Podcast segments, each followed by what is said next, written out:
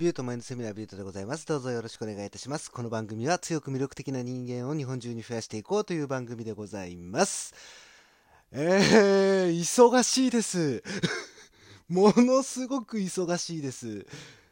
えっとですね、あのー部署が変わりまして、まあ部署が変わりましてというか、まあ入社してね、もう一月、二月ぐらいになるのかな？ね、そう、経つんですけど、えー部署がようやく決まりまして、で、その部署って結構ね、いろんなところ行くんですよ。仕事的に。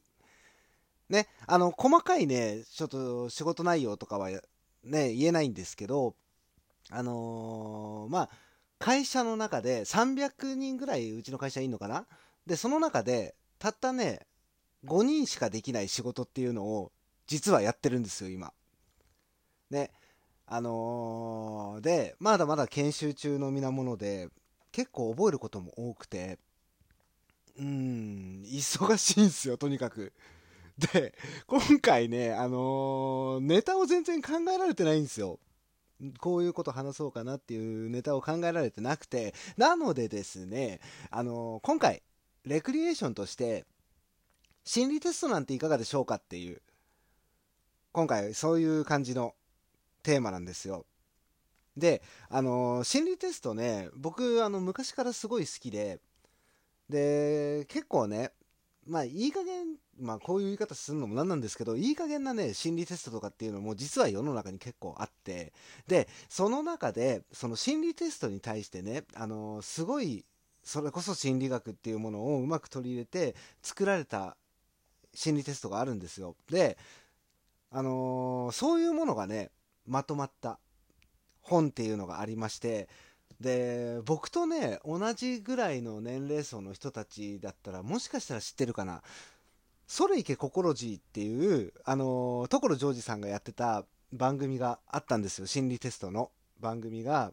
ずーっと、すごい昔ですよね。もう、20年とか、それくらい前の、えー番組なんですけど、で、それが書籍化されたのが、えー5部、6部ぐらい出てんのかも。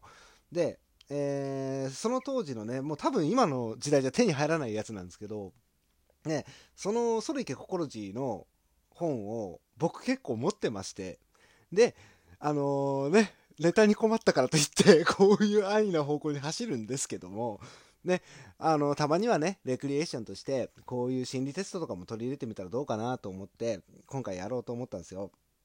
で、僕ね、このソレイケココロジーの心理テストって結構ね、信用してるんですよ。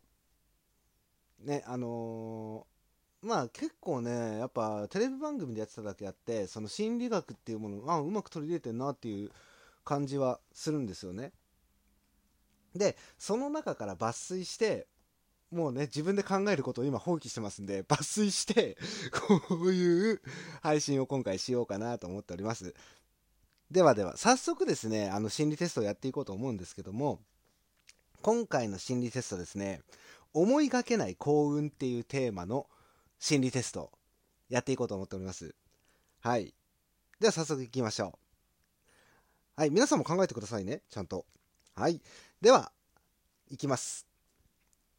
ある日、あなたは賞金100万円という臨時収入を手に入れました。この100万円、あなたはどのように使いますか？ということなんです。はい。で、これ4択ですから、えーその4つのうちから1つ選んでください。はい。1、欲しいものができるまでは使わない。貯金しておく。2、どうせ降って湧いたお金。ここは競馬で一発勝負。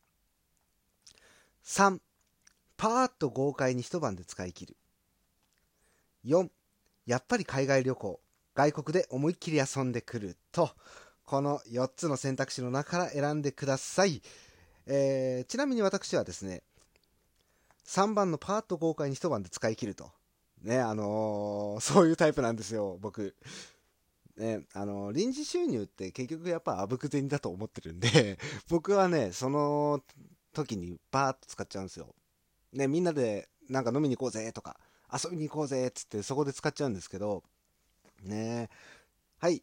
皆さん決まりました？ね、1欲しいものができるまでは使わない貯金しておく2どうせ降って湧いたお金ここは競馬で一発勝負。3パーッと豪快に一晩で使い切る。4やっぱり海外旅行外国で思いっきり遊んでくると。この4つの選択肢の中から選んでいただきました。ということで、えー、回答に移っていくんですけどもまずこの思いがけない幸運のね、えー、100万円という臨時収入を手に入れたというところから解説していきます。臨時収入というのは思いがけない幸運です。天にも昇るような幸せな気持ちは恋をしてすっかり浮かれているあなた自身の気持ちと重なるのです。つまりここではあなたがどんな恋に走りやすいかが分かりますと。さそれではですね、えー、回答をしていきたいと思いますはいまず1番欲しいものができるまでは使わない貯金しておくを選んだあなたの回答なんですけども1を選んだ人報われない形ですね。え、報われない形の恋に走りやすいということです。あなたは一見、堅実そうに見えます。しかし、その用心深さが災いして、なかなか相手の胸の中に飛び込むことができません。用心深さが逆に恋のチャンスを自ら手放してしまうのですと。はい。まずこれ1番ですね。はい。じゃあ次にですね、2番。どうせ降って湧いたお金、ここは競馬で一発勝負と。はい、この2を選んだ人ですね。はい、この2を選んだ方、一生浮気型です。えー、もっと増やしたい、もっともっとと、あなたの欲望にはキリがありません。恋愛においては同じこと。たとえ素敵な恋人がいたとしても、次にはもっといい人が現れるのではないかと思ってしまうのです。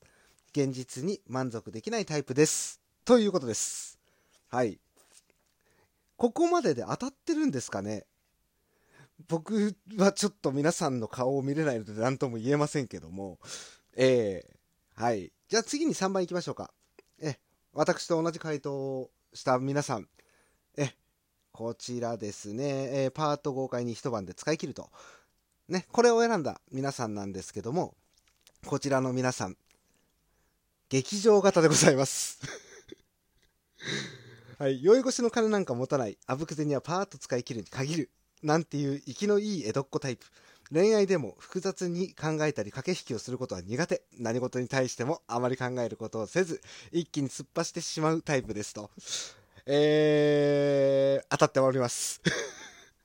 結構ね、僕見境なくこの辺進んだりするので恋愛するときに。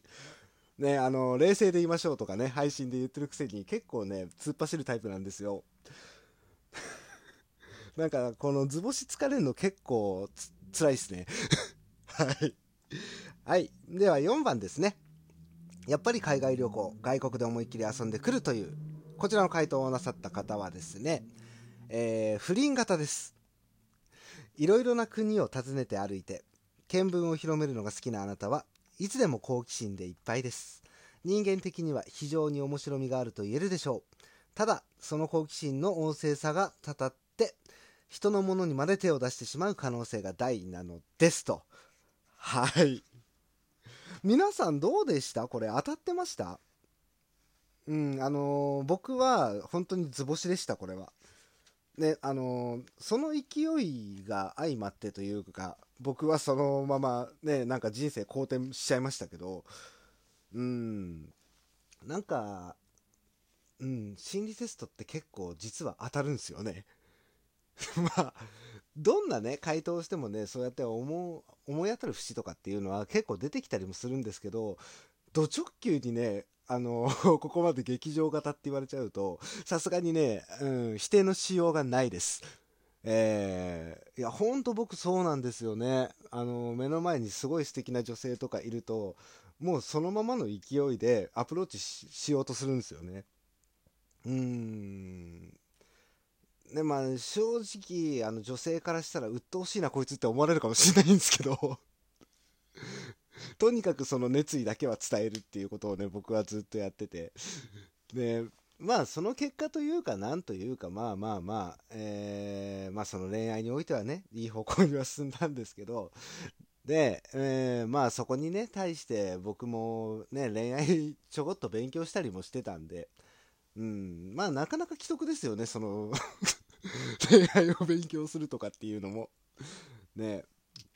まあ、なので、まあ皆さんね、参考になりましたでしょうか。うーん、なんか、今回自分が削られてただただ終わるっていう、なんかそんな感じがするんですけども、まあ同じような心境を抱えてる方いらっしゃいますかね。いらっしゃいましたら、あのー、もう今後ともね、ぜひともこの番組と私と仲良くしていただければと 思っております。はい。じゃ今回はこの辺で終わりにしたいと思います。ね、ちょっと仕事忙しくなっちゃって配信がバラバラになっちゃってますけど、えー、まあ、ね、割と時間がある時には、ね、配信しようとは思ってますので、ね、何卒よろしくお願いいたします。